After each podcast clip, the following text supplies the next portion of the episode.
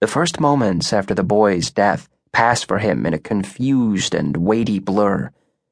He is dimly aware of pain, but mostly of a tremendous fatigue, as if he has been covered in layer upon layer of impossibly heavy blankets. He struggles against them, blindly, his thrashing increasing as he panics, again, at the invisible ropes that seem to bind him. His mind isn't clear. It races and throbs like the worst kind of fever, and he is unaware of even thinking. It's more some kind of wild, dying instinct, a terror of what's to come, a terror of what's happened, a terror of his death. As if he can still struggle against it, still outrun it. He even has a distant sensation of momentum, his body continuing its fight against the waves, even though that fight has already been lost. He feels a sudden rushing, a surge of terror hurtling him forward, forward, forward. But he must be free of his body somehow because his shoulder no longer hurts as he struggles blindly through the dark, unable to feel anything, it seems, except a terrified urgency to move. And then there is a coolness on his face almost as of a breeze, though such a thing seems impossible for so many reasons. It's this coolness that causes his consciousness, his soul, his spirit, who's to say, to pause in its fevered spin. For an instant, he is still. There's a change in the murk before his eyes, a lightness, a lightness he can enter somehow, and he can feel himself leaning toward it, his body so weak, so nearly incapable beneath him, reaching for the growing light. He falls, falls onto solidity. The coolness rises from it, and he allows himself to sink into it, let it envelop him. He is still. He gives up his struggle. He lets oblivion overtake him. Oblivion is purgatorial and gray.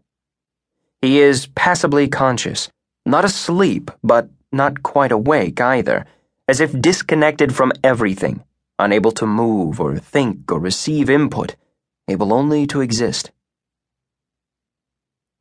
An impossible amount of time passes a day, a year, maybe even an eternity. There is no way he can know.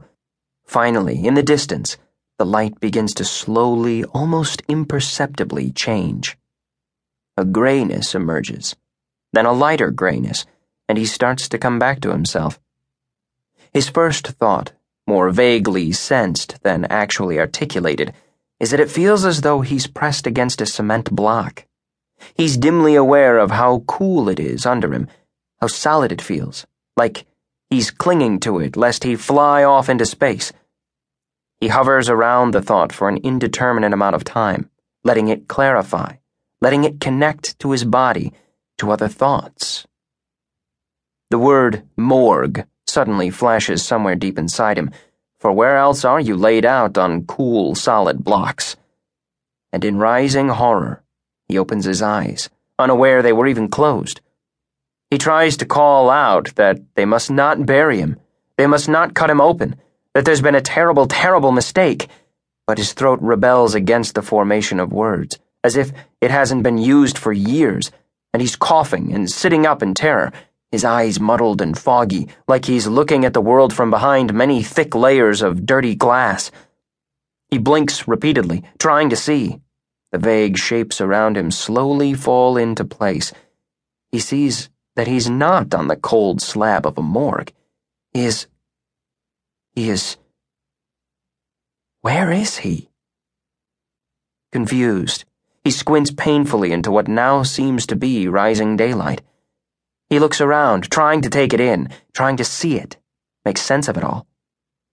He seems to be lying on a concrete path that runs through the front yard of a house, stretching from the sidewalk to a front door behind him. The house is not his own. And there's more wrong than just that. He breathes for a moment heavily, almost panting, his mind groggy, his vision slowly becoming a little clearer. He feels himself shaking from the chill and pulls his arms around himself, sensing a dampness covering his.